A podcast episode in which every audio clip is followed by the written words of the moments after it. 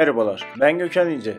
Bugün 20 Haziran 2022 Pazartesi günü. SGK 4.0 Radyo'ya hoş geldiniz.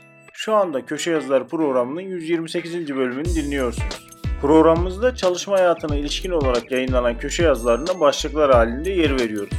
Programımızda yer verdiğimiz köşe yazılarının detaylarına e-posta bültenlerimiz üzerinden ulaşabilirsiniz. E-posta bültenlerimizi görüntüleyebilmek ve üye olabilmek için internet sitemizi ziyaret edebilirsiniz. LinkedIn, Facebook, Twitter ve Instagram üzerinden de bizleri takip etmeyi unutmayın. Programımıza başlıyorum. İsa Karakaş, Çocukların Çalıştırılma Esasları ve Sosyal Güvenlikleri. Sezgin Özcan, Emeklilikte 25 yıllık sigortalılık süresi hesabı. Ekrem Sarısu, EYT çıkıncaya kadar emekli olabilirsiniz. Lütfi Gülbenk, Abdülkadir Öztürk, özel öğretim kurumlarında uygulanan burs ve eğitim ücreti indirimlerinin vergi mevzuatı açısından değerlendirilmesi.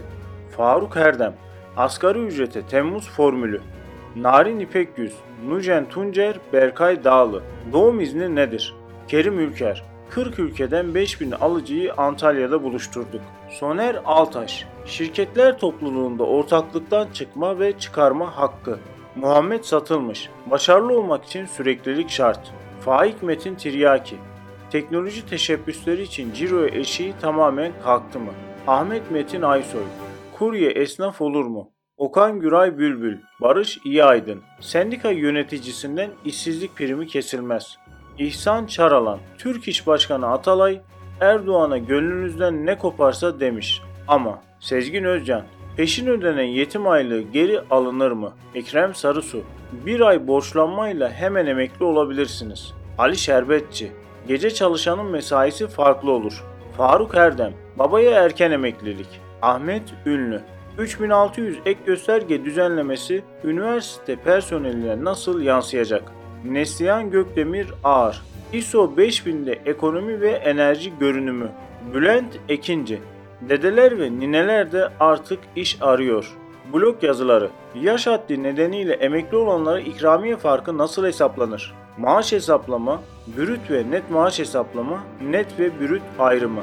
Tahkim nedir? Tahkim süreci nasıl başlar? Hangi uyuşmazlıklarda tahkime başvurulabilir? Yasal süresi dışında bildirimi yapılan prime esas kazanç tutarlarında idari para cezası muafiyeti durumu. İhbar süresi nedir? Kaç gündür? İşçi ve işveren arasındaki ihbar süresi.